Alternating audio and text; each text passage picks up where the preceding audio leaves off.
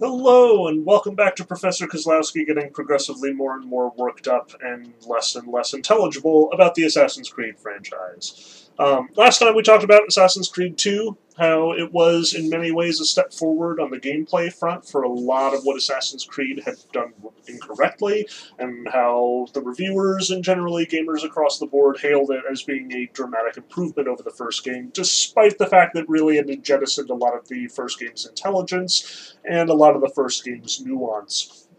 Now we are in the doldrums, though. Um, in the two years succeeding Assassin's Creed two, Ubisoft very much kind of blew off any serious changes to the formula. Um, Assassin's Creed Brotherhood and Assassin's Creed Revelations have often been criticized as being basically just like tacked-on additions to Assassin's Creed two. Um, and they are, very much, like, expansion-level incremental increases and not dramatic game-changing changes to the original formula.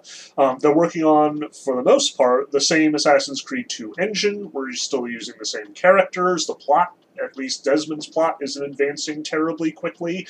Um, this is, in many ways, kind of a holding pattern for Ubisoft. Um, and I want to talk about this. Like, The, the reason why I decided to do both as one collective episode rather than treating each one uh, individually is because I really didn't think there would be enough to say about either one of them to get too terribly worked up about. Um, we kind of all know that this is a holding pattern. We are kind of all, like, patiently tolerating the fact that this is a holding pattern. And honestly, when Assassin's Creed three does in fact comes out, it's not going to, you know, be the giant world-shaking change of formula that we were all expecting, though it is a dramatic increase over what we've seen in these two games. Um, but on the other hand, I do think that they're kind of fascinating. Um, I do think that they really do change the formula, change the Assassin's Creed series in some ways that are extremely typical, especially of the way that gaming is looking at this particular moment in time.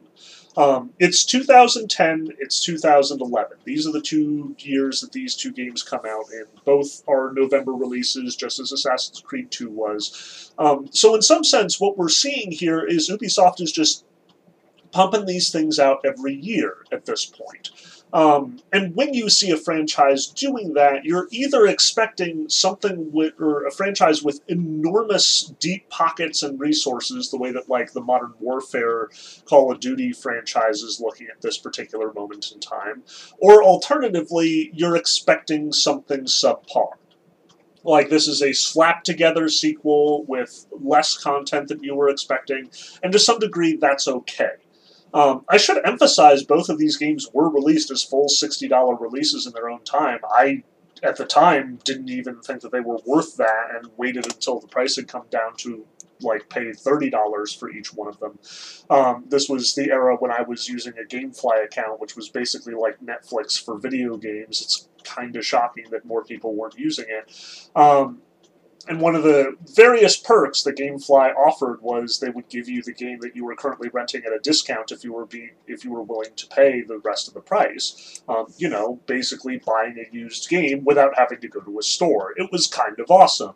Um, so I basically waited on both of these games until about May of the following year and bought the two games at thirty dollars apiece. And I don't regret that decision. Like, I still own both, I still have both, I still play both, as evidenced by the fact that I just got through playing Brotherhood and Revelations for, I believe, the second time in both cases. Um, but this is kind of as much as they were worth, in my mind. And the fact that Ubisoft is trying to sell them at sixty dollars a piece as this big, you know, franchise release is kind of duplicitous, kind of problematic. Um... So I want to start, like, we usually start these discussions by talking about the pitch, and I definitely want to talk about the pitch, but I also want to talk about the sort of cynicism that is at stake with these pitches as well. Because while there are some significant changes, especially between Assassin's Creed two and Assassin's Creed Brotherhood, um, those changes are very much in keeping with the problems and the habits of the time.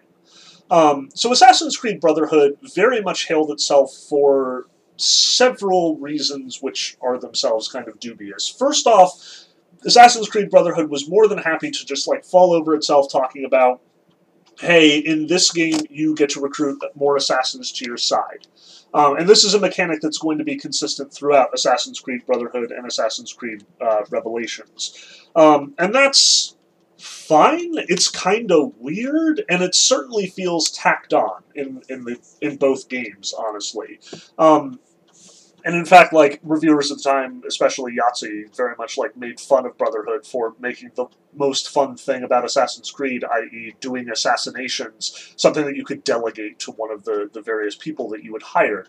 Um, in the game, this is actually kind of an interesting addition. Like, you get to, at basically any time, summon an assassin to assassinate whoever you're looking at. You just have to be within a certain distance and be able to target them in order to get this done.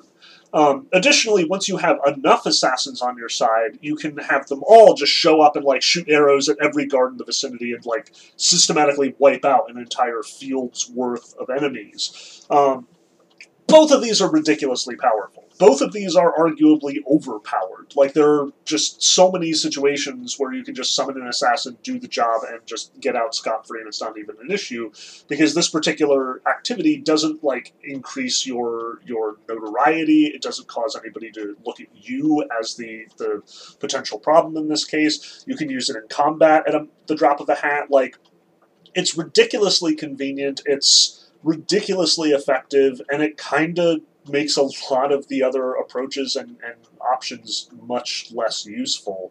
Like, even the fact that they've introduced a crossbow as a sort of silent ranged killer in addition to these assassins, you know, it, it's kind of like a six of one, half dozen of the other. Like, do you in fact have an assassin available? Then go ahead and use him. If not, bring out the crossbow, and we'll just kill people and no one will notice. Um, to offset this, Assassin's Creed Brotherhood does have a slightly more robust notoriety system. It does detect kills that, you know, it wouldn't have been detected in Assassin's Creed two, and therefore you are more frequently, like, tearing down posters and, you know, bribing heralds and assassinating informants the way that you did in Assassin's Creed two. Um, but it's rare that you actually trigger full notoriety, like, without the game actually telling you, you know, this is scripted, so now you are notorious. Um... So, you know, as much as this does sort of try to offset the new powers that you have at your disposal, in effect it really doesn't do very much. And honestly, you will spend more time just tearing down posters and looking for ways to decrease your notoriety than you will ever actually spend getting chased tensely by Templars or by guards who are on the lookout for you. Um, so... All of this basically boils down to you are even more powerful than you were in Assassin's Creed two. And again, the power fantasy is very central to what Assassin's Creed two is emphasizing. But the difficulty has decreased significantly. Um, there isn't any corresponding change in the way that the guards sort of fight with you. Um, you do have more specialized guards in this case, which does make the fighting a bit more tense. Like, you have guards who will never be blocked, like these really strong, beefy dudes with axes or spears who can pierce your, your defense, and therefore you have to get a little bit more creative about how you deal with them. Um, but the most notable thing that Brotherhood adds as far as the guard spread is concerned is now the runners can actually keep up with you. Um, and as a consequence, running out of a fight is kind of no longer a viable option because you will almost certainly get run down immediately.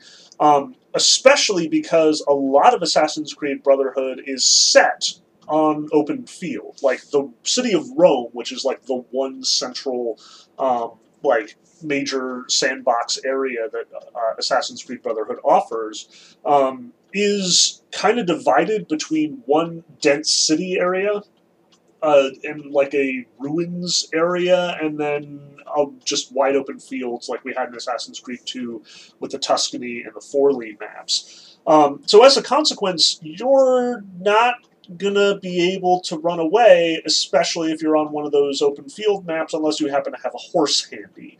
Um, so that just makes it all the more compelling, all the more sort of necessary that you end up fighting your fights with the weapons you have at your disposal and trying to do things as stealthily as possible so you can avoid those big guards with, you know, their big swings and stuff. But even if you do get into a fight, now we've automated that as well. once you have successfully killed someone in a fight, you can basically like just tap the, the the attack button and you'll just automatically kill any number of guards until one of them hits you. Um, so fights are also kind of more streamlined, more easy. Like, as long as you're not dealing with a bunch of tough dudes and, and no weaklings, then you can, you know, basically just kill your way through an entire crowd without breaking a sweat. Um, and since running away isn't really an option anymore, it's really tedious to do that. Um, so the dynamic of the game has changed dramatically with Brotherhood, is kind of what I'm emphasizing here. Where the first game was all about running away, where you didn't want to get into fights because they were tedious and time-consuming. And Assassin's Creed two very much ramped up the power dimension here. Here it's all power and no difficulty. Um, we have given you too many options, too many powers, and all of them very effective at that. And as a consequence, like, you don't ever want to run away. You just get into a fight, or don't get into a fight by, like, stealthily taking everybody down with your, you know, silent weapons. And then when, if you do, in fact, get into a fight, then you just end it as quickly as possible. Now, I should add that the Brotherhood team dimension, like recruiting assassins to your cause, also plays out in this really weird sort of, like, empire-spanning, doing missions across the globe sort of mini-game where, like, you go to certain, you know, pigeon roosts and you dispatch your assassins to, you know, do assassination missions all throughout Europe, um, which is fine. Like, this is where it gets especially cynical, it seems, because you can dispatch them on these missions, but they're literally, like, basically an, a, you know, a graduated spreadsheet. Like, you just literally say, okay, I'm sending this guy on this mission, and, you know, there's a difficulty level for each mission, so there's a, a danger posed to your assass assassin that they might fail, but as long as you've got enough assassins, high enough level, then you automatically will succeed, and it just takes the, the assassin out of circulation for a certain amount of game time, which basically has the effect of you can't summon them to do stuff because they're on a mission. Um, these missions give you a variety of benefits. They give you money, they give you the, the sort of crafting elements, which I don't, I don't even want to get into that. That was just like a huge misstep on the part of Assassin's Creed Brotherhood, and the fact that there are all these quests that are like, hey, bring us this many, you know, doodads, which are obtained completely randomly. Otherwise, it's just a mess and just another tacked-on layer of trash that doesn't make any sense for what the game is doing. Um, you can send them on these missions and they virtually have very little effect. Because again, one, just like in Assassin's Creed two, you kind of snowball money so quickly that usually by half or two-thirds of the way through the game, you're just making it and don't even know what to do with it. Um, which brings us to the next highly touted sort of, you know, back-of-the-box feature of this game, namely, you buy Rome. So in Assassin's Creed two, you have this base that you are constantly upgrading. Like, you have to go back to the base and buy upgrades for it, and you, like, buy new shops, and that increases the value, which earns you more money every sort of incremental period. Um, so you're constantly running back and forth. This is a dramatic advancement here. Brotherhood decides, okay, we're going to do away with the base, and you are just responsible for renovating the whole city of Rome. So you will buy and open blacksmith shops, and doctor shops, and art shops, and so on and so forth. Um, when you do, the, your, the worth of the city goes up, and they, the payout, every, like every twenty minutes, increases as well. So once again, you're in this sort of snowball effect, where you're not only, like, making the map more accessible to you, giving you more power in the, in the form of, like, you know, more readily available doctor's offices and, and banks and so on and so forth, um, but it's also, you know, in, improving the, the amount of money that you're making all the time. So again, you've got this sort of quasi-management sim thing going on, except it's all gravy and there's no downside. Um, so it really is just this exponential increasing. Like, you start out and you have no money and you can't even, like, open up the regular shops. You earn enough to start opening them up, and then by the time that you're making, like, ten thousand florins every every twenty minutes, now you're regularly buying shops and you're regularly opening stuff up, and finally, once you get enough money, you can start buying the actual landmarks, like the Colosseum or the the tombs that dot the landscape, or, you know, the various aqueducts and stuff, um, which, again, just increases the amount of money that you're bringing in until ultimately you have nothing to spend it on. Um, on the one hand, this is a dramatic improvement, like I said. Um, it means that you're not going back to base all the time. The base is just around you at all times. Um, and one of the various things that you can purchase and upgrade is fast travel. Like, you can jump across the city to various locations by going to any of the fast travel spots, uh, much like the sort of ships and, and carriages in Assassin's Creed two would take you from map to map.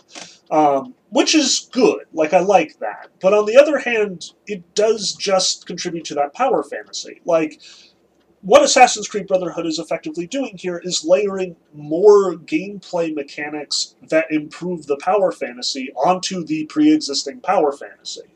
Um, from a storytelling standpoint, it kind of works. Like, the whole plot here is that the Borgias have taken over Rome and have let it go to pot, and your job as the assassin is to sort of patronize and buy up all of these businesses, encourage the people to support you by doing so, and sort of raise up an army of assassins and, you know, like, people. And in one of the story missions, like, there's a whole riot, and you use the people to, to sort of, like, uh, put pressure on the Templars and finally break into an area that has otherwise been locked off. Um, that works. Like, that's pretty cool. And as a sort of philosophical underpinning for this game, I, I think it's pretty effective. It's a sort of dramatic improvement as far as your interaction with the environment over what Assassin's Creed two was doing, which was basically say, okay, this is just an Ezio story. It's just about his quest for revenge, and, you know, like, the, the assassins are just against the Templars because principles and philosophy, and we're not actually going to, like, show how that works on a, on a ground level, um, except, like, where the thieves and the, the mercenaries sort of team up with you at various times. Here it's more palpable. Like, you are, in fact, a benefactor to the community. You do, in fact, represent not just a philosophical, but a practical difference in the way that you govern. Now, the practical difference is kind of out of sync with the philosophical difference, if you think about it. Like, the Templars are supposed to be all about order and, you know, opulence, and especially, like, in some of the, the truth sections in this game, it emphasizes that they are, like, actually, you know, big patrons of the capitalist system. Um, but here, they're just, like, eating and drinking and getting and, like, having sex, apparently, with each other. Like, there are heavy overtones of incest in the, among the Borgias, and I think that that's fairly historically accurate from what I understand. Um, and they're just letting the entire city of Rome fall into ruin while they do. It, it just kind of doesn't make sense. Like, if the Templars are so, you know, committed to, like, universal peace, et cetera, then, you know, wouldn't they also be, like, supporting the city and making sure that the citizens are happy? Like, instead it's just force and, like, mob military rule, effectively. But we're getting ahead of ourselves here. Um, what I want to emphasize is that all of these things are kind of endemic to gaming at the time. Um, like, all of these elements that have been layered into the game, they sort of emphasize a lot of gaming trends that have been going on in the twenty tens and twenty elevens. Um, so, for example, like, in order to open up the shops, like, they te they are locked while they are under the control of the Templars, which is represented by the Templar Tower. Like, there is a Borgia Tower in each sort of district of the city, and before you can open up the shops, buy them out, and, like, improve the... It, make the necessary improvements, you have to find the guy who is in charge of the tower, assassinate him, then go to the top of the tower and literally blow it up. Um, this is almost beat for beat stolen, if not just borrowed, from the Just Cause two franchise and a number of other uh, like similar sandbox games that have come out at this point in time. The mechanic, like the earliest that I can remember it, is actually way back uh, in the original, like, Godfather sandbox game. They had this thing where, like, it was a central area, which was the stronghold of each district, and you had to, like, destroy it, bust in, and, like, kill all the enemy gangsters in order to, you know, liberate the district and, and be able to, like, convert it to your needs. Um, so while the, you know, plot of the Godfather game was going on, you also had this, like, sandbox objective where you were busting up these, these strongholds and, like, uh, in, improving your city across the board. And that had to be something like two thousand eight or two thousand nine uh, when the Godfather game would, had come out, and like I was playing it. Like it was while I was in college, so you know it was a fairly early Wii release, as I recall, because I played the Wii version, which was just hilarious because you know you're using the motion controls to like strangle people. It was really weird. Um, anyway, uh, I know the mechanic had been in those circles for a while, and at this point, Ubisoft just like drops it in. No explanation, just this is a popular thing that other sandbox games are doing. We can put an Assassin's Creed coat of paint on it and make that a part of what you are doing. And it does feel out of place. Like, it works because, again, they make it an assassination thing. Like, you have to find the guy, and then you have to kill him, and then you go up the tower, which, you know, is a climbing thing, which is an Assassin's Creed thing. But again, like, for Just Cause two or something, it made so much more sense. It had much more palpable gameplay benefits.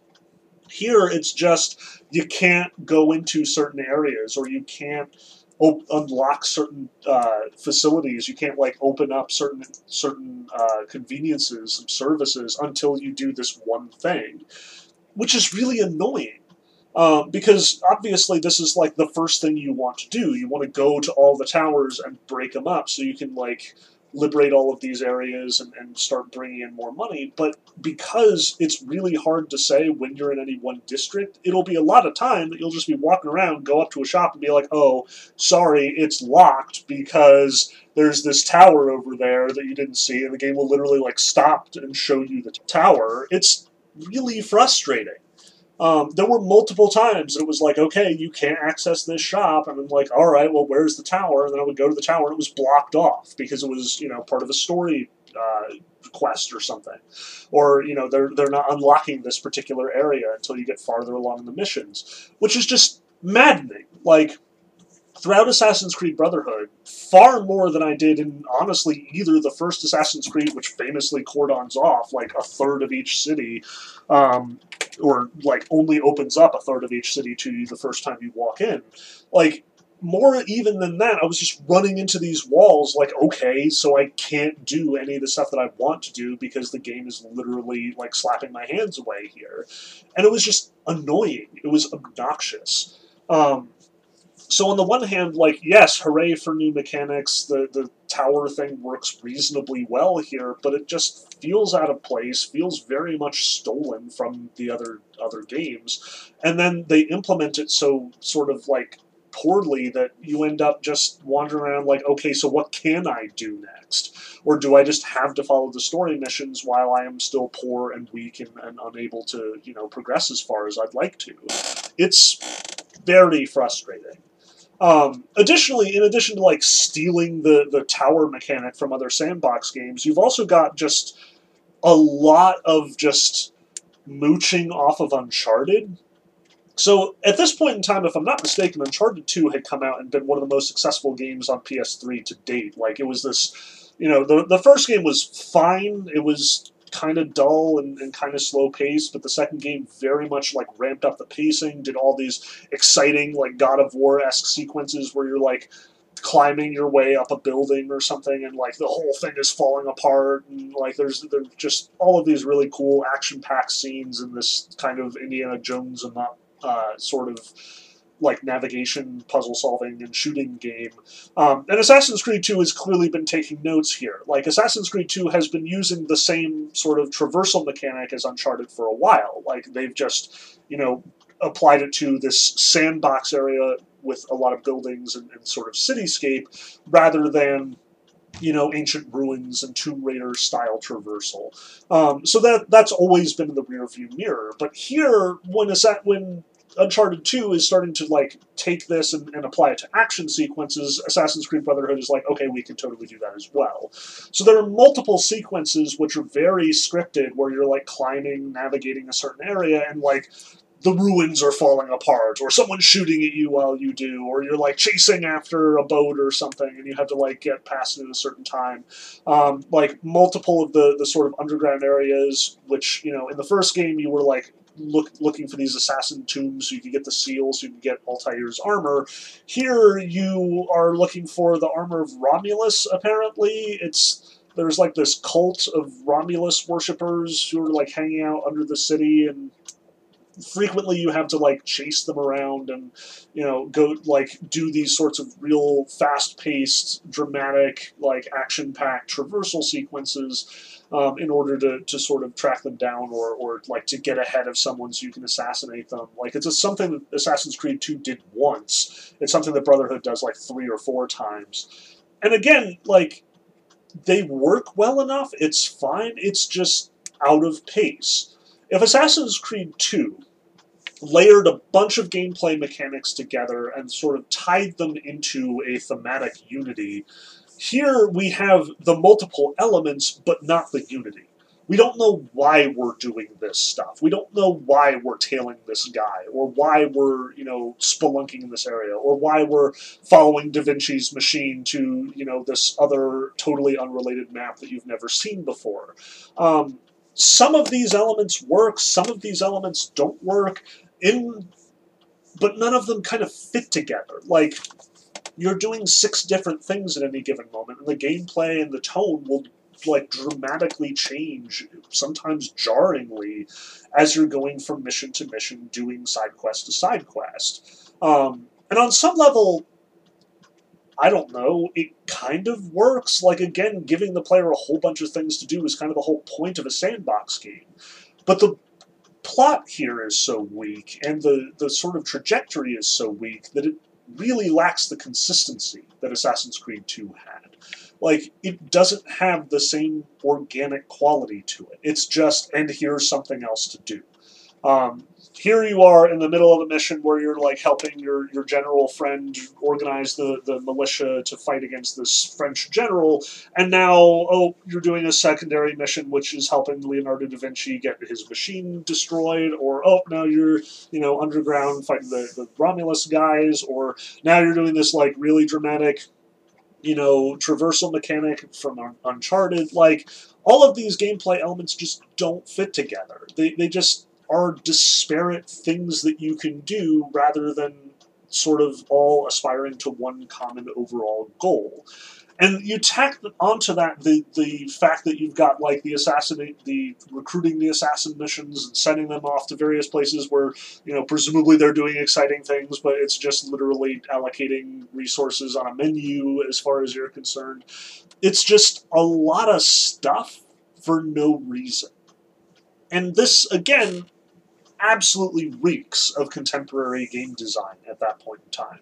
You're stealing the, the action sequences from Uncharted. You're stealing the towers from Just Cause. You're stealing all of these Skinner box mechanics from, like, free-to-play idle games and Facebook stuff and Farmville, you know, in order to make you feel like you're progressing when really you're just not.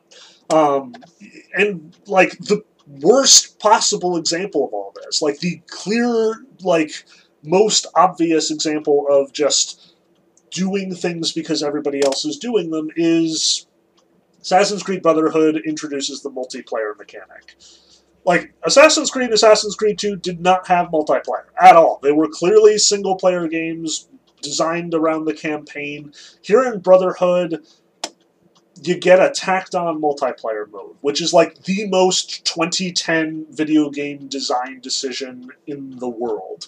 Like, this was happening to all of these single-player focused games at this point in time. Like, I think pretty, I think friggin' Dead Space got a multiplayer mechanic back in two thousand ten and two thousand eleven. It just doesn't make sense. Um, and from what I hear, like, I actually tried it out for the first time replaying the game, and it's fine. Like, it was actually pretty good. The whole multiplayer thing is, you know, here you are in a crowded street, and, like, you have to assassinate this one guy, but somebody else is looking for you, and, you know, you don't know who is out to get you versus, you know, what you're, whether or not you're getting an actual person, so you're just, like, navigating around carefully, trying to blend into your environment, looking nonchalant, and then just taking someone out. Like, it works, it's fun, but it's, again, kind of meaningless and empty.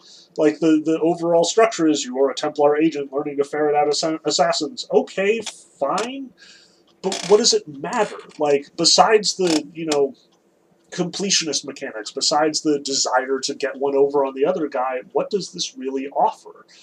So, you know, here we are, Assassin's Creed Brotherhood is guilty of basically all pinnacle of twenty ten's gaming sins. It is stealing action and cinematic gameplay from Uncharted. It is stealing the tower mechanics from, from Just Cause. It is stealing the tacked-on multiplayer from virtually every other tacked-on multiplayer game at this point. And at this point, Ubisoft is positioning Assassin's Creed to be its answer to Call of Duty. Like, this is going to be our yearly release that everybody buys and everyone is excited about and is always rated very highly. And it isn't that. Like, that's the thing here.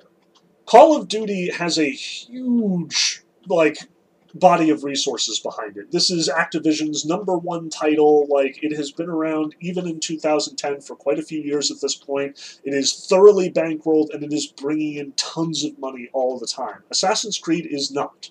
Like, Assassin's Creed two was very successful and made a ton of money. I don't want to deny that, but we are not talking about Call of Duty figures here.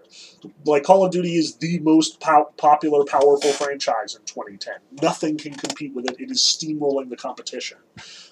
The fact that that Ubisoft, with its much more limited resources and development team, thinks that it can keep up with that model is frankly insane. And it shows. Like, Assassin's Creed Brotherhood, as far as sheer length is concerned, is about half the length of Assassin's Creed two. And that's being charitable.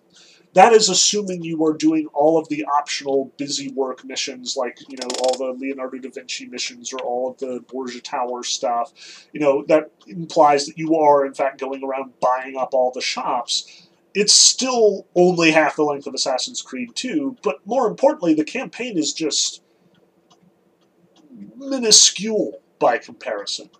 Like, Assassin's Creed two, and we talked about this, set up this sort of dynamic where it's like, okay, so you've got three essential things that you're doing. You're either, you know, traversing the area like the thieves, you are blending in with the with uh, the the crowds, like the the uh, the courtesans, or you are engaging in open conflict with the mercenaries.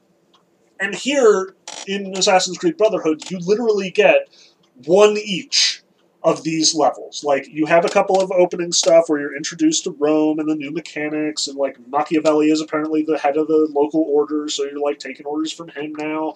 And then you have, like, three main campaign levels, one with, you know, the mercenaries, one with the thieves, one with the courtesans, and then the game is, like, over.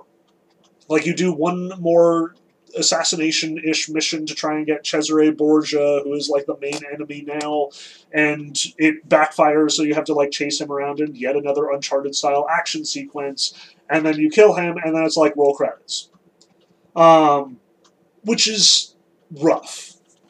Like, I loved Assassin's Creed two because it allowed you to sort of get comfortable in your environment, to sort of realize the area, to, to sort of immerse yourself in Florence and Venice and the other locations that you end up in. In Assassin's Creed Brotherhood, you spend virtually all of your time in Rome, and it is still just secondary to you. Like, Rome is not nearly as well developed as Venice or Florence was in Assassin's Creed two. It is...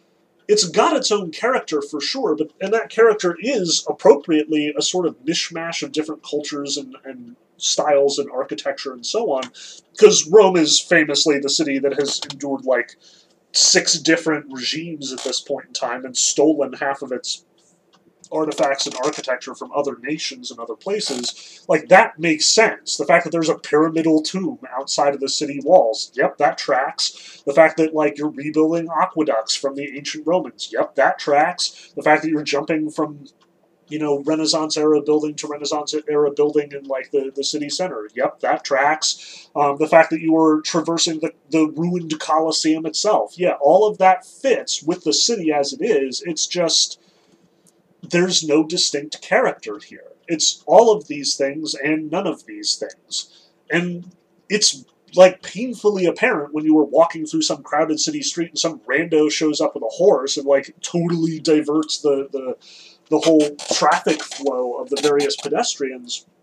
You, you're sort of keenly aware of how much these diverse elements just don't fit together. How it is sort of just inappropriately all tacked together. So, on the one hand, if disunity is our thematic unity, it does kind of work. Like, I'm not saying that this is a bad game.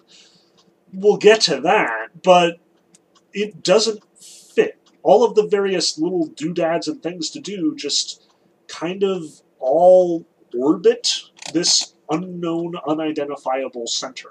Um, it's literally just a game in that sense. You are a player, here are all the things that you can do, here are all the diversions you can undertake, you can do missions for the Romanis, or, or rather missions for the courtesans, you can do missions for the thieves, you can do missions for Da Vinci, you can do missions for, you know, tracking down the, Rom the Romulus worshippers. Cool. Is there a central plot here? No. No, there is not. You are building the Assassins, like, organization in Rome. That is the central plot.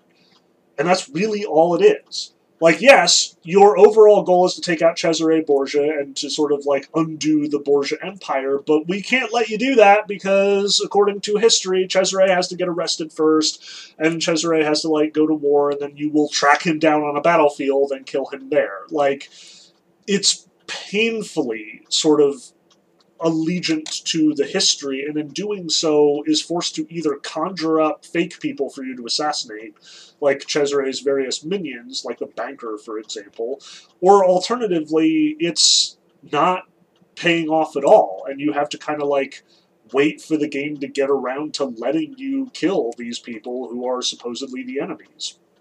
It doesn't make for a story.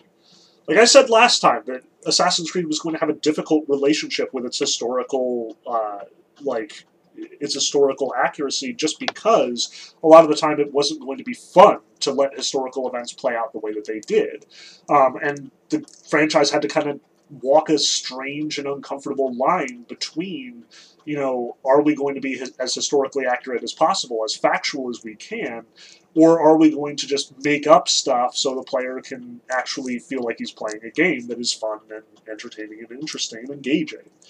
And this shows how awkward that marriage actually is. Because you aren't doing assassination missions. You aren't assassinating notable members of the community. You don't have that brilliant progression in Assassin's Creed two where it's like, we're going to introduce you to all the villains, you know, in their conversation and show you, like, the way that they're uh, manipulating the community before you go and assassinate them. Nope, it's just Rodrigo and Cesare doing their thing, and you occasionally get to, like, sit in on their conversations or something, and then you're not allowed to kill them because, you know, they die later in time, like after fifteen oh three, so, you know, have fun building up Rome in the meantime. It's awkward. Um, so, Assassin's Creed Brotherhood is awkward in that sense. It is, again, just a wide variety of mechanics thrown in for your sort of amusement to sort of improve that, that like, Skinner box, like, keep playing, keep, you know, keep following the franchise, so when we release the next game next year, you can play that too. You know, it, it is very much just marking time. Um, so let's talk about the actual story here. Like, in Assassin's Creed Brotherhood, the story, again, is you're following the, the Borgias, Cesare, Rodrigo, and Lucrezia Borgia specifically, but you're not allowed to assassinate them because, again, you know, the time isn't right. It'll, like, your confrontation with Cesare is the big climactic battle at the end of the game, but it comes after a wide just gap in time and some really nonsensical, like, jumps in, in pacing and tone. It, it just it just doesn't really work.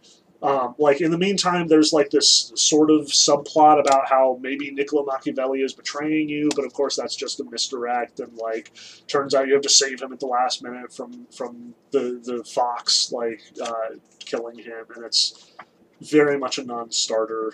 Um, the only other major historical figure you get to assassinate is the, the general in charge of the French army, which is supposedly attacking, but really you only ever see them in, like, locked behind a stronghold. So, again, it's just one area in your city which is frequently blocked off for no apparent reason until the story decides to let you in.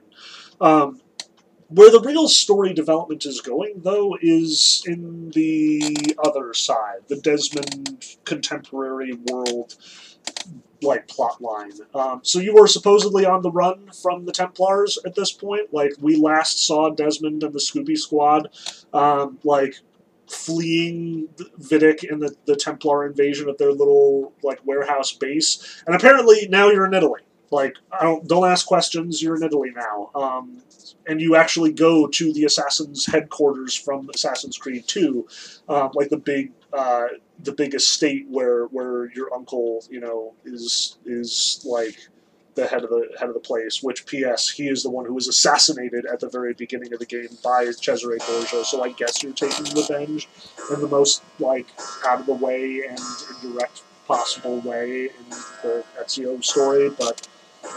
Whatever. It's just more more Uncharted-style nonsense at the beginning of the game, I think, to draw you in. At any rate, the whole plot here is, okay, you are hiding out from the Templars, and you are looking for the Peace of Eden. You know, the same one that, like, we were looking for, or that Ezio was looking for, and that was supposedly hidden away under the Vatican. Like, you start by trying to find the location and, and trying to figure out, like, exactly how to get into this location. Then you will, in fact, go down there, go to the Vatican, infiltrate, and find the Peace of Eden. And the big plot twist at the very end of the game is you do successfully find it, but it, like, takes over your brain, and then it forces you to stab Lucy and kill her. So, all right. We already talked about how difficult the historical accuracy and, and the various connections with the characters are here. This is just the worst ending. Um, this game has had a problem with women throughout. Like, in Assassin's Creed two, I cried foul, where in the one mission on the Carnivale, like, you have to stop this guy who murders the, the various courtesans and is, like, threatening them, and you have to, like, chase after him. It, it's... very bad in that whole, you know, Anita Sarkeesian tropes versus women, like, using women in refrigerators to motivate the protagonist thing. But Assassin's Creed Brotherhood does this, like, four times, and it's just uglier and uglier every time they do it. Um, the one mission that struck, that rankled me the most is there's apparently a mission where, like, one of the courtesans is like, hey, this guy drugged us, and then he beat us up, and I want you to go beat him up. So, you know, this is fairly typical. In Assassin's Creed two, beating up disloyal husbands was actually a fairly fun little mini-game that they had you do from time to time. Um, and, it, you know, this is reminiscent of that. Um, but this one is a misdirect. Like, this courtesan goes to you, and, you, and she's like, hey, it's that guy over there, and you beat him up. And then she's like, wait, no, never mind, it wasn't that guy, it was some other guy. And then you walk halfway across the city, and she's like, there he is, and you beat him up. And she's like, oh, wait, no, never mind, it wasn't that guy, it was some other guy. And then you, like, beat up a third guy, and she's like, I'm sure one of them was the right guy. And I'm like, oh my god. I know it's twenty ten and we haven't done the Me Too movement and we haven't, you know, had the whole discussion about, like, believing women and, and trusting, the vic listening to the victim rather than, you know, the person accused of, of sexual transgression. But this is just so bad. Like, not only is it, okay, so this guy beat me, um... and, you know, I don't know who it is, but then I'm going to randomly accuse people until we get the right person. And at the end of the day, really, who knows, maybe I wasn't actually beaten at all. Like, talk about undermining the, the testimony of women here and just broadcasting that for all to see. Like, the gender politics in this game are truly awful. And then finally you get to this big end, you know, finale where you're jumping around trying to get to the Peace of Eden, you finally get to it, and then you just kill Lucy for no reason. Like, this game could not be worse about its depiction of women.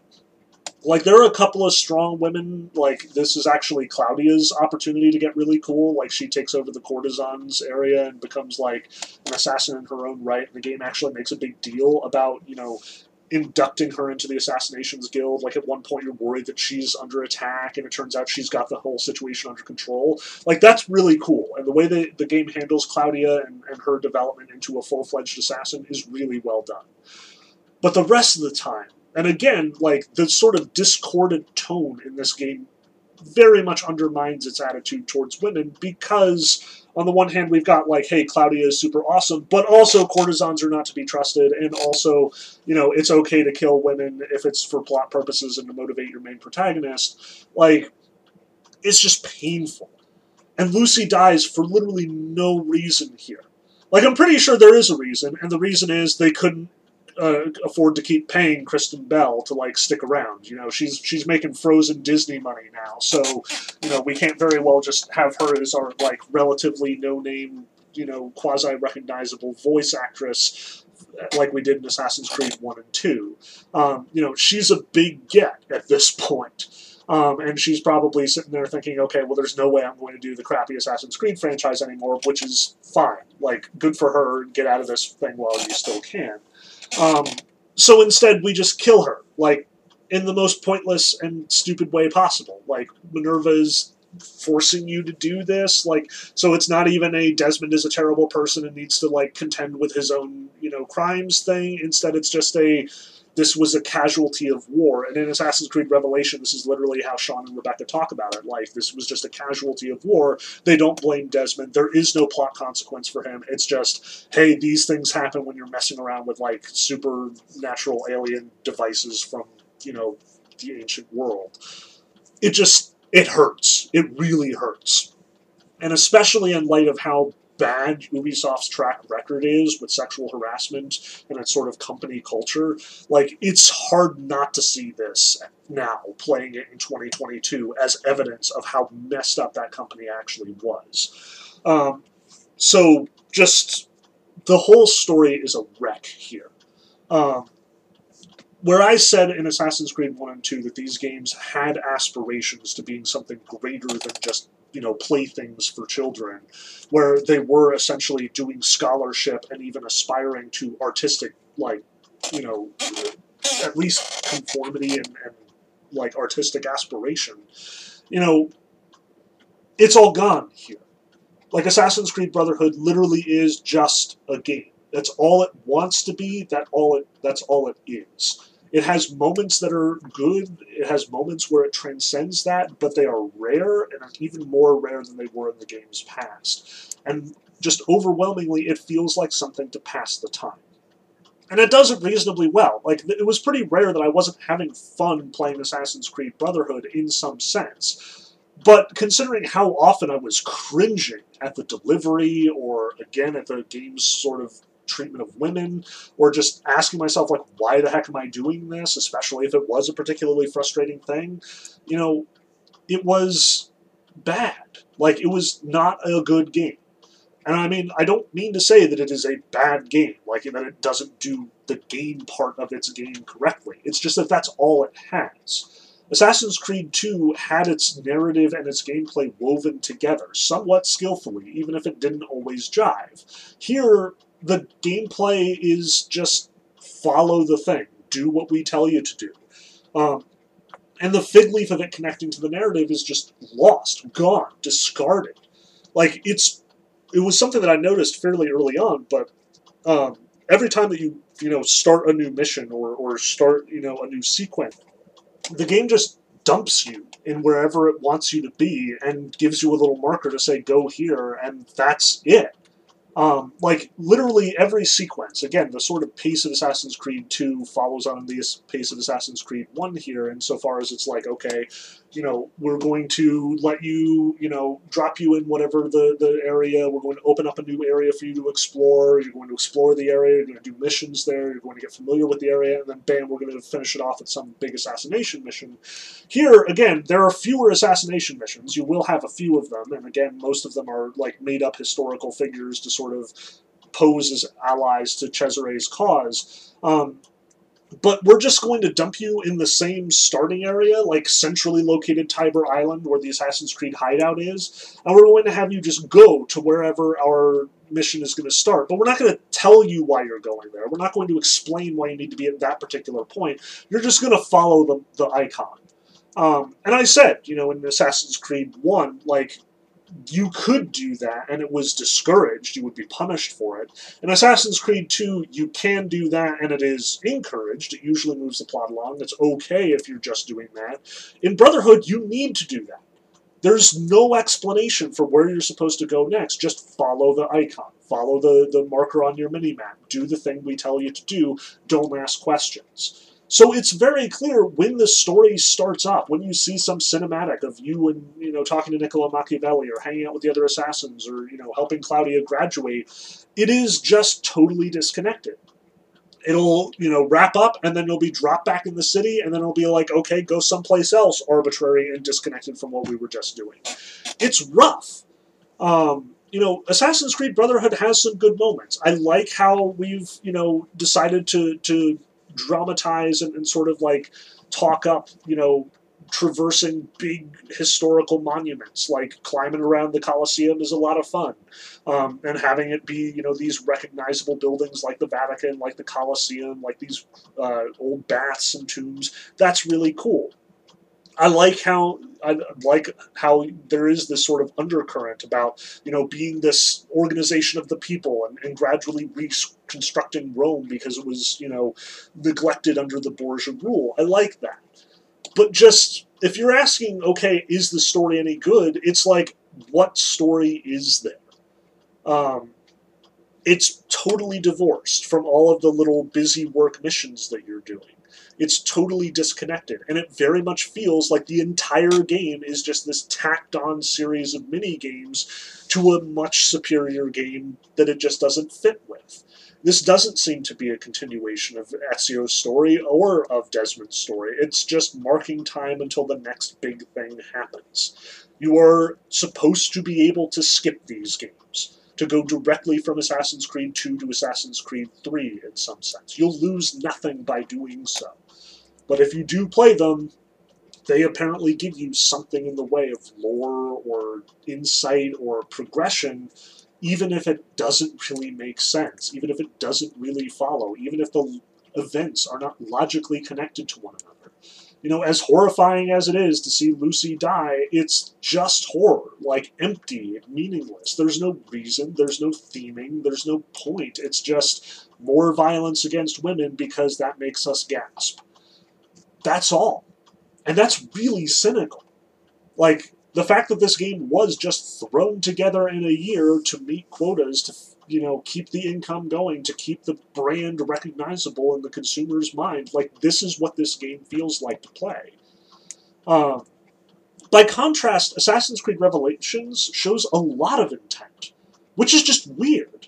Like, Assassin's Creed Brotherhood sort of introduces a wide variety of new gameplay mechanics, new mini-games, and it's sort of experimenting. Like, which ones do you like, which ones do you don't like? We will keep the things that, that worked, and we will throw out the things that don't. We will augment the things that almost worked. And Assassin's Creed Revelations clearly delivers on that. Assassin's Creed Revelations jettisons a lot of those sort of pointless ex extra missions while keeping, like, the Borgia Towers and making them more integral to the whole experience. Um, it keeps the, the assassin recruitment missions and also augments them, so, you know, they're more of a part of the, the core experience. Um, but it's also careful about this. It isn't including these just random side quests that don't do anything or go anywhere. We do still have these Uncharted-style, dramatic, like, cinematic, exciting missions, but now they're tied to your overall quest. Namely, you know, Ezio is looking for the keys to get into the vault of Altair, the library of Altair, which supposedly has some great secret or weapon or, or, or something like that. Presumably another piece of Eden. Spoiler, it's another piece of Eden. Um, or maybe the same one. It's kind of hard to say. It's very confusing. Um, suffice it to say, you end up with an actual reason to do these things, a reason to go spelunking, and to a reason to sort of, like, jump and navigate these crumbling ruins, or, or you know, deal with these Uncharted-style puzzles. Likewise, the assassination or the assassin recruitment missions are very much thematically integrated with the story. Like, each time you recruit an assassin, you raise them up to a certain level, like using, again, those sorts of missions that you did from the spreadsheet in Assassin's Creed Brotherhood. But now, you know, when they when they are, you know, leveled up to a certain point, you can make them the head of one of the various bases that you have around the map. Those Borgia Towers from Assassin's Creed Brotherhood are now Assassin's Dens, and they have been taken over by the Borgias, so you fight, or they've been taken over by the Templars, so you fight off the Templars, you regain your den, and then you put an assassin in charge of the place, which prevents it from being taken back by the Templars, as well as giving you story missions that sort of coincide with these, these sort of protégés' uh, career developments. Like, they are characters. They become part of the story. They're not seamlessly woven in, for sure, but it's a heck of a lot more careful than it was in Assassin's Creed Brotherhood. on some level, I think Revelations is the mirror opposite to what Assassin's Creed Brotherhood was doing. Um, Revelations does incorporate a couple of new mechanics, but not very much. Like, the two major mechanics that uh, Revelations introduces is, uh, in a, like, in addition to changing the, the like, Borgia Tower thing to be the Assassin's Dens, and changing the Assassin's Creed Brotherhood missions for your assassin recruits to being this, like, ongoing minigame where you're, like, actually fighting Templar influence and they're trying to take over the cities that you've liberated while you try and defend them and fight them off, which is way more engaging, if way more distracting. Um, the main two, like, actual on-the-ground level gameplay changes are you have a hook, which allows you to, like, zipline from place to place, which is pretty cool. And you have these bombs, which you can craft like something like a dozen individual bombs, possibly more. I'm maybe getting my multiplication incorrect. But you're basically using any number of shells with any number of potential like ingredients to create bombs that are useful in different situations. So, for example, like in the earlier games, you had the smoke bomb, which you just dropped at your feet, and then it like cast all the smoke, which distracts all the Templars, and you can like assassinate them really easily, which is really powerful and effective. I talked about it in the last lecture. Here, yeah, you've got your smoke bomb, but you've also got a bomb that like disperses poison, so you can like throw it at a group of Templars and then all of them will be poisoned. Or you've got a bomb that like throws coins everywhere, so it distracts all of the the passersby and like makes it more difficult for the people for pursuers to get through. Um, you've got a bomb that like shoots lamb's blood all over the place, so everybody thinks that they're wounded, which causes the Templars to be distracted, and you can take them off while they're while they're dis distracted. You've got a bomb that just makes a loud noise, and it causes the Templars to like wander over and see what the deal is. Um, this is interesting. Like again, it is more power in your in, at your disposal, but it doesn't feel especially powerful. You know, having just played through Revelations, there were a lot of times where you had to deploy these bombs very strategically in order to make them terribly effective. Um, some of the, like, you can't just drop a bomb in the middle of a fight because you're likely to get stabbed in the process. It takes some time to do that. Um, you have to position a distraction bomb fairly carefully and hide while you're doing it, or people will find you as soon as you let the bomb go. Um, It opens up new approaches, but not necessarily new power in that respect. Um, likewise, all those different guard styles, like the really strong dudes who can totally break your, your counter, they're back, and they're nastier. So the fights are actually trickier as well. You're not just systematically ripping through uh, Byzantine guards the way that you uh, ripped through the Borgias in Assassin's Creed Brotherhood. Um, and additionally, running is now a much better option. A number of your bombs help you with running, like the Caltrops bomb, which slows down your pursuers, or again, the coin bomb that like gets the crowd to, to sort of serve as an obstacle.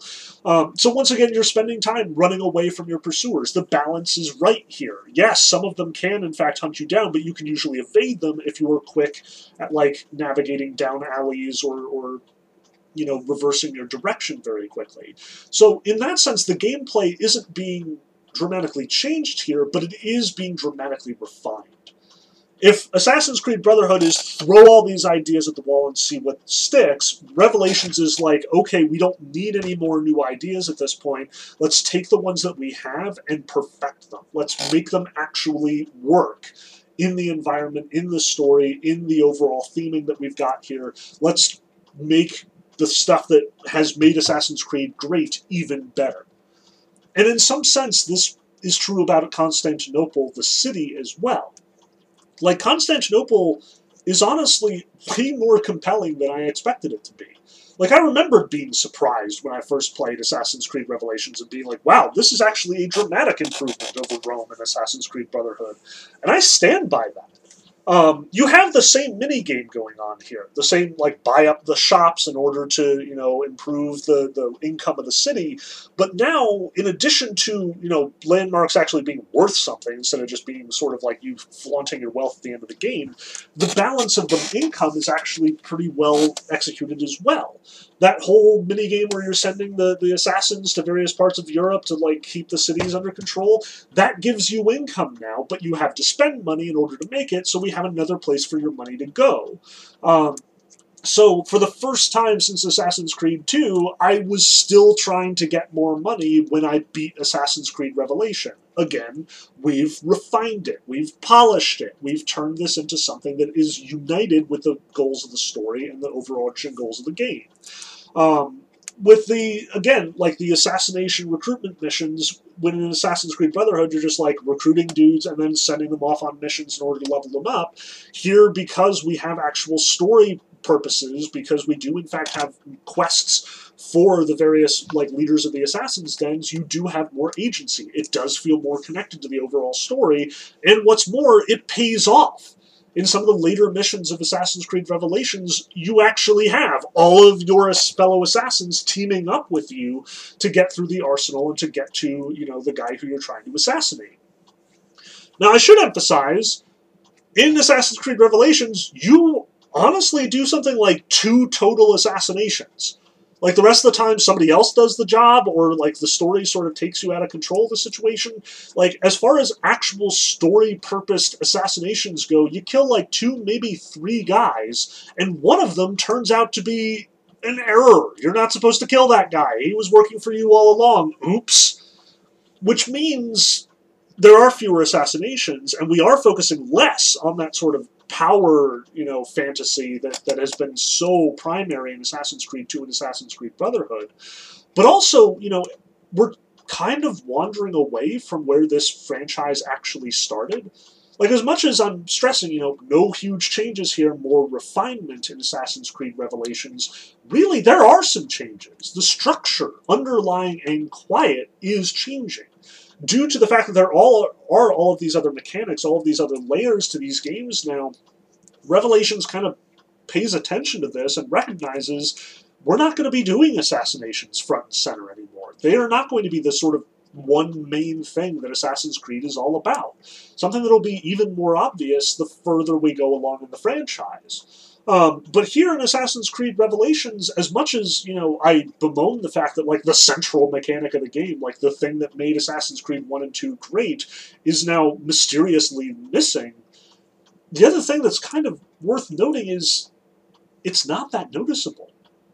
There's enough to do, there's enough important other stuff going on, there's enough other cool stuff to keep you distracted, and it does seem purposed, unlike Brotherhood, that I didn't miss the assassinations.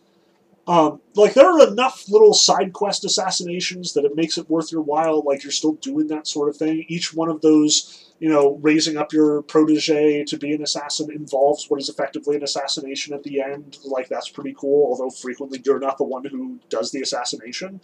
That is actually tied to the point here. Like, everyone in the game calls you mentor in Assassin's Creed Revelations, and it's very much emphasized that Ezio has become not an assassin, but a teacher of assassins, a trainer of assassins. Still capable of doing the job in his own right. Like, everybody admires his skill, sure. And he's not so old that he's, you know, unable to do stuff. Um, but it is very much emphasized that you are bringing in the next generation here. Like, Brotherhood was suggesting that kind of subtly, just mechanically, but the story never emphasized it. Here in Revelations, it's front and center. Um, like, you were immediately introduced to Yusuf upon entering Constantinople, who is this charismatic assassin who has apparently lived in Constantinople all his life, and he's the one who introduces you to the new mechanics, like the fact that you've got this hook on, on your one blade and all the bombs that you get to use. He is the expert insofar as, like, he knows the city, he knows the technology, he knows the, the specific distinct characteristics of the Constantinople branch of the Assassin's Guild.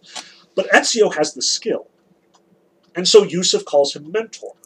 Like, he trains you at the beginning of the game, but it's very clear that Yusuf is looking up to you, and his relationship to you is, is just reinforced every time that you meet him. Likewise, all of the assassins you recruit, you're recruiting with that same sort of relationship in mind. They look up to you, you are training them, you are sort of guiding them to becoming the people who will take over once Ezio has given up the blade, which is very much emphasized the end point of this game. Like, Ezio does not spec- like explicitly renounce it, but it is clear that his priorities are elsewhere. Um, especially because he is getting more and more entangled with this pretty girl from Florence, um, Sophia, who it is clearly implied that she is, in fact, a historical figure. One of the great paintings of the era where it was apparently of her, and they, they point to it fairly often. Um, but also, she just connects to him. Like, she shares his love for old things, her, his love for, you know, secrets and mysteries. So she is your companion in the last missions of the game, and you do have to save her from the Templars in typical, you know, damsel in distress fashion, but something that is way less egregious than what Assassin's Creed Brotherhood is, because nobody actually kills her, and you are not at any point, like, responsible for saving courtesans from being murdered or, you know, blaming them for, you know, getting their targets wrong or whatever Brotherhood was doing at any given moment. Um, she actually works. She's a part of the game. She's the one who finds out where you're supposed to go to find the keys that Altair has left behind, because she's the one who's deciphering the books that you're finding around uh, Constantinople. So she does, in fact, have a relationship with Ezio. Like, as much as all of the favorite characters from Assassin's Creed two came back in Assassin's Creed Brotherhood, your connection to them was weak at best. Like, they just showed up, did their thing for a chapter, you followed their rules, and then you did whatever mission they had, and then you moved on to the next one like they never existed anymore. Here we're introducing all new characters, and they do, in fact, fit with this world. They do, in fact, fit into the Constantinople environment here. And as a result, the city feels real. There's a good reason to build it up, to sort of like change the way that the Templars are running the show. It doesn't have that sort of discordance that Assassin's Creed Brotherhood had all the time. And while the facelift that has also accompanied this change, like the engine itself has been modified to, to sort of like change the way the faces look and the buildings, you know, it really uh, it like encourages the detail work. Like, all of the fashion, especially in Renaissance uh, Turkey, is just gorgeous, and the, the buildings are all worked like intricately with typically Arabic and Ottoman patterns. Like, the game is gorgeous to look at in a way that Brotherhood just wasn't. Um, and that fits here as well. Like, it works with this sort of just ornate environment and this ornate world that they've created. And honestly, I have to say, Constantinople, Constantinople has got to be one of my favorite cities to wander around in, as far as the Assassin's Creed franchise to this point goes. Like, if Rome might be the nadir, then Constantinople is right up there with the likes of Venice and Assassin's Creed two. Um, so, what I'm saying here is, this is, if Brotherhood was kind of a very poorly put together game that kind of works on its own just variety and entertainingness to play, as much as Revelation would logically be a step down, like another slipshod, like chucked out there in order to keep the franchise going yearly release, it kind of isn't. It's got more depth to it. It's clearly exemplifying more care. And it seems, honestly, that the same developers who imagined Assassin's Creed one and two in the first place, the ones who sort of laid the groundwork, wrote the mission statement, are back here. Um, once again, we have the moral gray area. Like, again, Ezio, one of his assassination targets, turns out to be working on the same side as he is. You know, he thinks that he's, in fact, betraying Prince Suleiman, but in fact he's working for him. Ezio is just not aware of the sort of machinations going on behind the scenes. Um, so once again, we have that sort of moral gray area. Like, not everything is just a pure power fantasy here in Constantinople and in Assassin's Creed Revelations. Um, what's more, some of those, like, end, you know, close to the assassination monologues are back. A couple of the, the main assassination targets gets to, you know, wax poetic about their philosophical approach. And Ezio is once again leaning on that, that, you know, refrain from Assassin's Creed one. You know, we have the same goals, but our methods differ. Um, we even have this really great conversation at the very end of the game where, you know, Ezio and, and, and his girlfriend are walking through the ruins of Masyaf. And she asks, you know, what is the Assassin's Creed? And Ezio explains, you know, it's, you know, nothing is true, everything is permitted. And she says, that sounds really cynical. And he says, as a creed, yeah, but when you understand it as a statement of reality, when you see that nothing is, or nothing is true is actually, you know, a comment on the, the way that truth can be manipulated, the way that, you know, that you can change the perceptions of people, um, then it makes sense. when everything is permitted is said is spoken like, you know, you can do whatever you want, yeah, it is cynical. But when it means that law is just a, you know, concoction of human society and therefore needs to be protected, therefore needs to be, you know, nurtured and encouraged, that shows the sort of nuance that I was hoping to see way back in Assassin's Creed one. Like, it's just drips and drabs here. It's not, you know, backbone to the story the way that it was in the first game. But it shows that intentionality again. It shows that the entire franchise has gotten back onto its philosophical footing, at least to some degree. Once again, we are interested in the theme here. In Assassin's Creed two, we kind of left the theme by the wayside. We're here to tell a story, we're here to introduce a whole bunch of new cool game mechanics, we're here to make you feel powerful. In Assassin's Creed Brotherhood, it's all power. Forget the story, forget the thematic unity, forget all of that. Like, we're just here to give you toys to play with. But in, Const in Constantinople, in Assassin's Creed Revelations, we're back to that. We're back to looking at the intrigues between the sons of the, of the Sultan and inquiring about the way that this world works, the way that these politics work, the seedy underside. You know, Assassin's Creed two and Assassin's Creed Brotherhood assured us assassins are always good and Templars are always bad. Here in Assassin's Creed Revelation, Templars are still bad and assassins are still good, but the mechanisms of power will use either one of them according to what is convenient for them. Suleiman himself is presented as the good son, and indeed he will be one day the ruler of the Ottoman Empire and considered the greatest ruler that the Ottoman Empire ever knew. Um, but at the same time, the mechanisms by which he comes to power and the, the ways that he uses his power are dodgy. And he doesn't apologize for this. Like, he straight out talks to Ezio in some pretty frank discussions about how power should be wielded, and yeah, sometimes that involves murder and assassination. Like, Ezio asks him straight out at one point, is that the way that your father would have done things? And he's like, no, but I'm not my father. I do things my way. You know, he is enlightened, he is a scholar, but he is also pragmatic. And he recognizes that sometimes you have to get your hands dirty to get things done. And the, comp the sort of division between Suleiman and his brother, um, which you end up taking sides on, his brother turns out to be the secret mastermind behind the whole Templar uh, organization in this game, the The way that their perspectives differ is Suleiman is enlightened, scholarly, believes in that enlightenment, believes in that diversity. And that's, you know, kind of the mission statement of the whole game. Suleiman tells us, you know, this world of Constantinople is a diverse world. It has many different perspectives, many different attitudes. And to disrespect that, to try and sweep it all under one form of order, one form of government, is to just invite failure. In Revelations, this is the philosophical sort of, like, tipping point here. You know, I said way back in Assassin's Creed two, like, I wanted to, or way back when I talked about Assassin's Creed one, I want to see how this freedom versus order discussion works in each time period. And here we have a glimpse of it. Here we get, through Suleiman's lines, this glimpse that diversity is the key that separates freedom from order. That if order has to quash diversity in order to achieve its aims, then A, it won't work, and B, it is doing a disservice to the entire human notion of order in the first place. What point is, is there to order if certain groups are excluded from that or order? Whereas the goal of freedom, the assassin's, you know, sort of like talking point, you know, why freedom is better than order for most of these characters through most of these games, is because it does acknowledge and embrace diversity.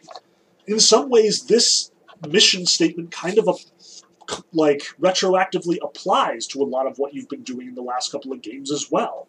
Revelations elevates the material has, that has come up to this point. It gives a thematic through line that unites A C two, Brotherhood, and Revelations, in saying that it is the thieves, it is the, you know, mercenaries, it is the courtesans and the Romanis, it is the underrepresented groups that form the backbone of true society. Like, that's a heck of a thing to say as a theme. Um, so Revelations does have stuff on its mind, and it is a return to form in that sense. Like, something that I really was looking for and found wanting, especially in Brotherhood, but also in A C two, here it's back. And here it offers a sort of promise, a, a, a sort of invitation to more. Uh, more examination of these sort of cultures and their perspectives, more recognition of that freedom versus order conflict and how it can play out at various times and places, more promise as far as like looking at these stories and cultures and treating them earnestly, making that the priority rather than just giving you a toy box full of doodads and minigames and just letting you wander wild in them, even if that is what the gaming community is actually clamoring for. So Revelations actually got a lower review than Mo than A C Brotherhood for most reviewers at the time. Revelations was considered the inferior game, probably because it was just retreading the same material, because it didn't introduce a whole bunch of fancy new mechanics, because it didn't like just overwhelm the player with this power fantasy. And admittedly, like, Revelations isn't perfect. The Desmond parts of the game are just practically, like, incoherent. We do get this whole, you know, him sort of, like, walking back through his memories, and you sort of, like, have this whole sort of separate game where you're in first-person mode navigating these spaces, and he's reminiscing about his experiences. And it's fine. Like, it doesn't work, and it doesn't fit with what the Constantinople sections are doing, but it's easy enough to ignore them the way that you could ignore a lot of the Desmond stuff in, in Assassin's Creed one. Notably, Assassin's Creed Revelations is also the first one that just does away with the conspiracy theory nonsense. Like, Assassin's Creed two had all those search the painting things for the little doodad, and, and then, like, ooh, it turns out that this is a conspiracy that's been going on for millennia, and Adam and Eve are actually, like, very excited about it. Brotherhood actually does something really weird with it, which I want to talk about, and we'll get its own time. But Revelation just ignores it. It's just not there. It's gone. Jettisoned. And I am fine with that. Like, by all means, get rid of that. It was, you know, annoying when it, like, at worst, and just a distraction at best. Um, here instead, you know, you've just got the Desmond sec sections, like, bringing more of the Desmond story to the fore, which is going to be important for A C three when this thing finally wraps up. Um, but what I want to emphasize is that the reviewers missed what Revelations was actually doing, what Revelations was trying to get back to. Uh, Revelations was trying to tell a story, and to some degree succeeded. Revelations, like the first two games, is aspiring to art rather than just being a game, and the cost for this is we're not going to focus on the gameplay elements, and that's why people got mad, I assume. Um, Revelations is overlooked in that sense. It is better than people give it credit for. It is not just another sequel that should have been an expansion, another thirty dollar game pretending to be a sixty dollar game. It is, in fact, trying to get the series back on its original footing, taking certain steps to reminisce about the first game. And that's super obvious here. Like, this is not just me doing my interpretation speculation thing. Like, you literally live through parts of Altair's memories that we didn't experience before, including, unfortunately, the time that his wife got murdered. Oops, I guess Revelations can commit some bad feminism fails as well. Um, but also, it includes a copy of the first game, in case you didn't get it. Like, literally on the same disc, you can boot up Assassin's Creed one and play it through. Um, so, all in all, like, this game is connecting back to Altair in a way that even Assassin's Creed two was hesitant to do so. It is very much harkening back to the tone and the morality of the first game.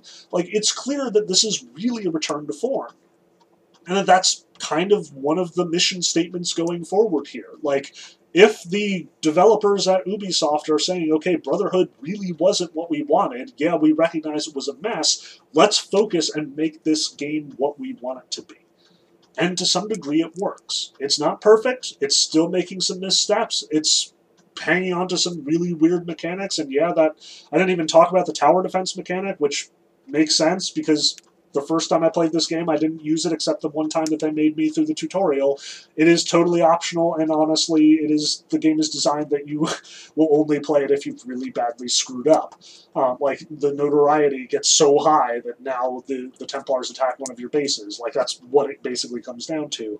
Um, there are definitely missteps in this game, and it definitely isn't unified, but there is Like, where Brotherhood was just a mishmash, like a whole bunch of different departments in all likelihood, contributing completely diverse, completely, you know, disconnected elements without any connecting through line.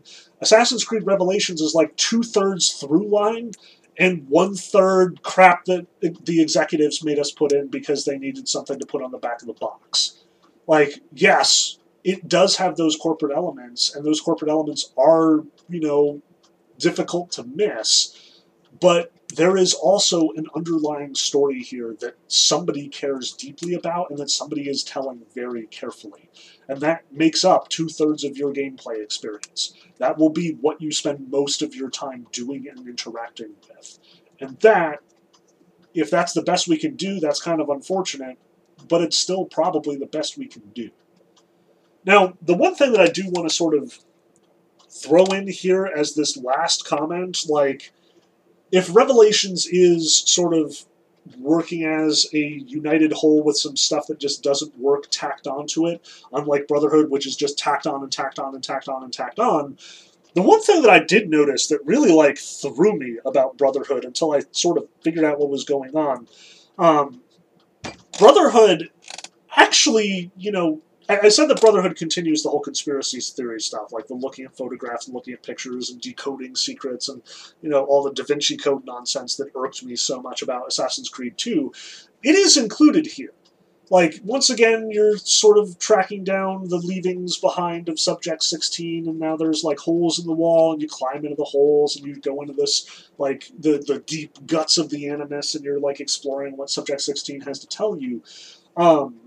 Here, though, it's way more contemporary than it was in Assassin's Creed two. Like, you're not looking at, you know, old paintings and old, uh, like, you know, pictures from the early nineteen hundreds. Like, there's a little bit of that here.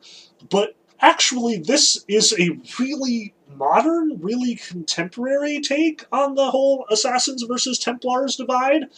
And the whole through line of, of these, you know, ten little secret missions, the, the quote, truth here, just like it was in Assassin's Creed two, is that apparently the Templars are all capitalists and the Assassins are all communists. Like, that sounds really reductive, um, but it's actually borne out in shocking detail and, like, gets really super political and polemical here. Like, more than I would ever have expected from a video game, especially a big budget video game like this. Like, there's literally a part of this whole The Truth section where you just, where you, like, are taking the little infrared doodad and you're going over the, the a picture of the U S Supreme Court, like, circa two thousand six, like, four years before this game was released, and you find out that, like, Anthony Scalia has a Templar ring on his finger, and this unlocks this letter that Scalia supposedly wrote to his Templar superiors about how they're getting, they're moving Sandra Day O'Connor out of the way so they can hire Roberts, a Templar bigwig, to the Supreme Court so they can pass the, like, Citizens United bill in order to get corporations carte blanche on funding, like, on funding campaign ads and stuff. Like, stuff that literally is two, three years old for this game, it is commenting on and saying, like, this is an evil Templar plot. And I just, you know, on the one hand, it's ham-handed, and it doesn't make sense, and it's tone-deaf, and, like, when you're showing, like, Maoist protesters in China, you know, supporting the, the new communist regime, and you're, like, revealing assassin symbols on it, like, that's just really, like, completely unaware of the actual historical circumstances surrounding, you know, the Cultural Revolution and what exactly the assassins are supposed to represent. Like, no way in God's green earth was Mao a supporter of, you know, the everything is, or nothing is true, everything is permitted Assassin's Creed. Like, not by a long shot. Um, but nonetheless, this is a hell of a thing to see. Like, it is shocking to see a game just stand so firmly on this polemical basis. To say communists are good and capitalists are bad. To point to living American politicians, you know, major figures like controversial in their own right and say, this is a Templar, these are the bad guys, this is a bill, a work of legislation released in the last five years that clearly demonstrates a evil Templar agenda. Like, even in that letter, it specifically says that, like, W. Bush will, you know, instigate war in Iraq, and this will be a great distraction for this particular Templar agenda. Like, I... you got to put this in context. Roughly, I want to say it was in the mid twenty tens, like twenty fifteen or twenty sixteen, Ubisoft was releasing its Far Cry games, which are also sort of walking a fine political line, and one of the ones that they released um, was this sort of, like, look at American urbane culture, and it's, like, this American cult in the backwoods of, you know, like... the American country, and it's this, you know, charismatic cult leader, Jonestown style, who is, like, recruiting all these guys to, you know, like, declare war on the government. And, and you know, Ubisoft was challenged on this, and they're like, Ubisoft is specifically apolitical. Like, we don't actually have any political stance here. We do not, in fact, have a horse in this race. We're just making games. And, you know, a whole bunch of blowback came back from all these critics and pundits who were like, hey, you know, everything is political. You can't have a non-political game. And then they played the game, and they're like, actually, this is really cowardly, and there isn't a real political stance here. And, like, the, the game is reluctant to even portray these characters as Republicans. Um, like, this is clearly just a non-political cult of some kind, even though it ends with, like, the destruction of the entire American society. Um, Ubisoft is not alone in this. Most game developers are terrified of stirring up political sentiments. They want their games to be edgy and, you know, possibly get a conversation going because they need that conversation to happen in order for the buzz to work, in order to promote their games better, but they can't take one side or the other. Everyone has to think that they're on their side. They can't be anti, you know, alt-right because the alt-right are going to buy their games and they want the alt-right to buy their games. But here, just... this is as inflammatory as I've ever seen a triple A game get. This is as polemical, as political, as I've ever seen a triple A game get. And unapologetically so. Like, on some level, this was one of the most compelling parts of the game. It was still obnoxious to get through. Like, the puzzles were even more just cryptic and completely unintelligible, um, as ever they were in Assassin's Creed two. Um, they were obnoxious and distracting from the main experience, but at the same time I was playing them with my jaw dropped, like, how in hell did they get this approved? Like, I have to think, to this day, somebody snuck it by the executives. Like, somebody snuck it by the Q A department. Somebody got it approved, and then just went hog wild, like, just putting communist propaganda into this thing. Like, it is real close to communist propaganda, and especially underlying the Assassin's Creed Brotherhood thing of, like, you know, we're fighting the Borgias and we're raising up, like, the, the, the people to fight against them, and we're recruiting pe people to be part of the assassins. You know, it was surprisingly frank about its anti-capitalist sentiments. And, you know, I have to think that some executive somewhere just approved it without looking at it, or didn't trouble to get through the, the difficult puzzles or something, because they were nasty hard. I have to think that somebody on the team was just undermining the whole organization and just, like, sticking this stuff in the game because they had no oversight, because nobody cared, because they said tack on something, and they did. What I'm trying to get at here is, first off, it's batshit crazy that anyone put this into a game in the first place. That, like, a legit, like, denunciation of certain Supreme Court justices, you know, like, Roberts is still on the bench today, from what I understand. Like, I'm, my politics is bad. I had to go look up all this stuff in order to understand exactly what the references were. But, again, I'm pretty sure that's what they wanted me to do. So, congratulations, random communist sympathizer working for Ubisoft in two thousand ten. Um, you got me to look up what the Citizens United bill and to get mad about it. So, hooray. Um, or rather, the Citizens United decision, I should say. Um, on the one hand, it's batshit crazy that this happened. But on the other hand, it's clear that this is, again, disjoint from everything else that's going on in A C Brotherhood. This is clearly a game put together by a studio that's just slapping stuff together to make their release date, to the point that they're overlooking literal, like, dissenting propaganda from disgruntled employees, as far as I can tell, or as far as I can speculate. To the point that they probably realized it afterwards, and that's probably why they cut it from Revelations, why that did not appear again, and was just junked altogether.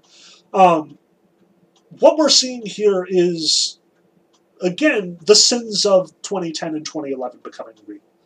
These are cash grabs. These are capitalist efforts to, you know, make money at all costs, to keep up with the, the whole gaming environment, the whole thing. And I was honestly very encouraged when I learned that they were going to take a little more time with Assassin's Creed three, that they were going to give it a rest for a little while.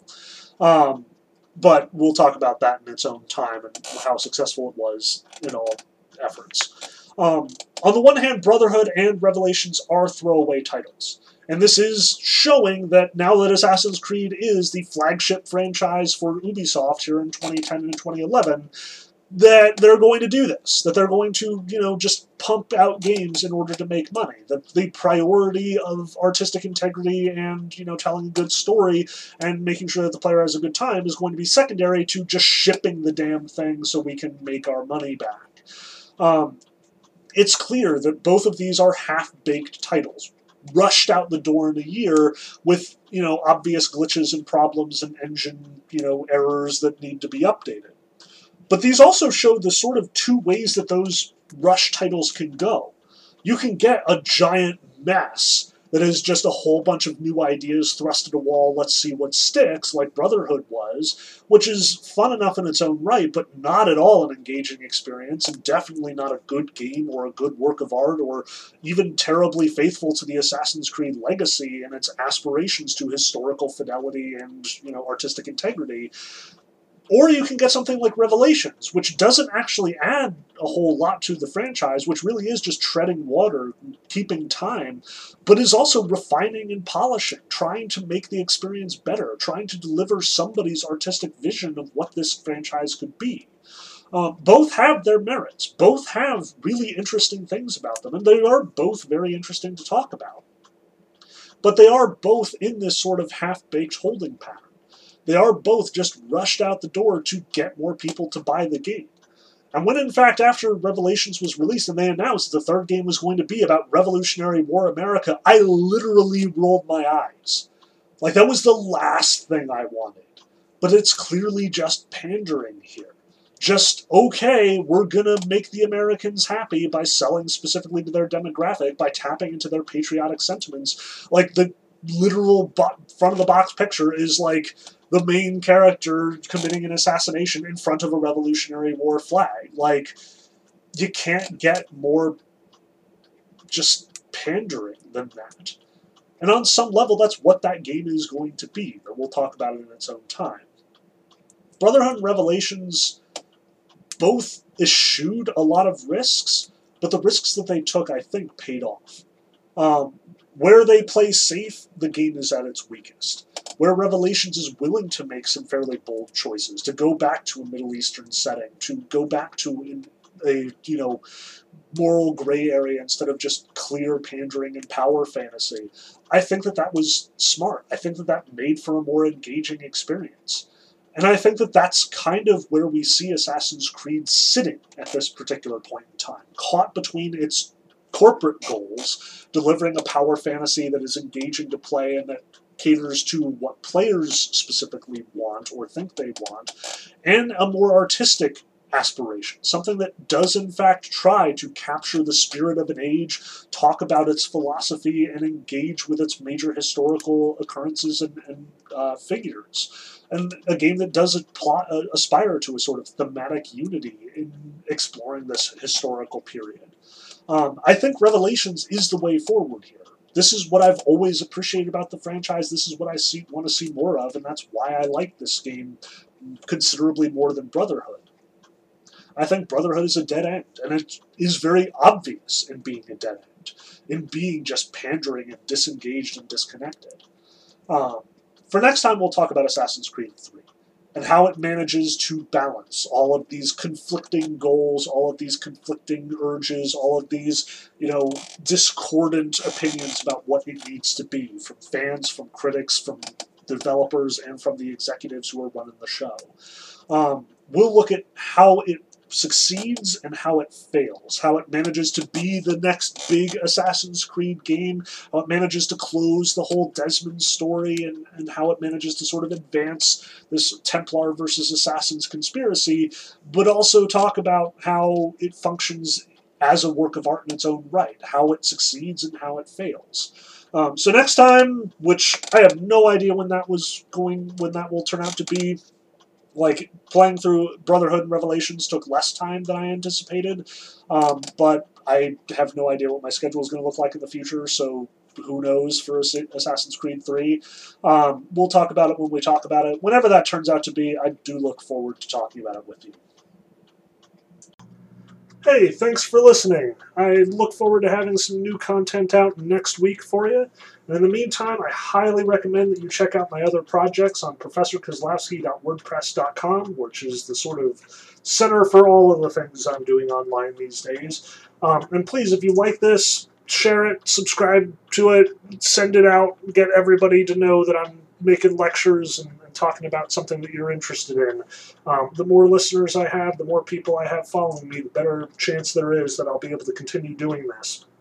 And if you can, please consider contributing to my Patreon at w w w dot patreon dot com slash Professor Kozlowski.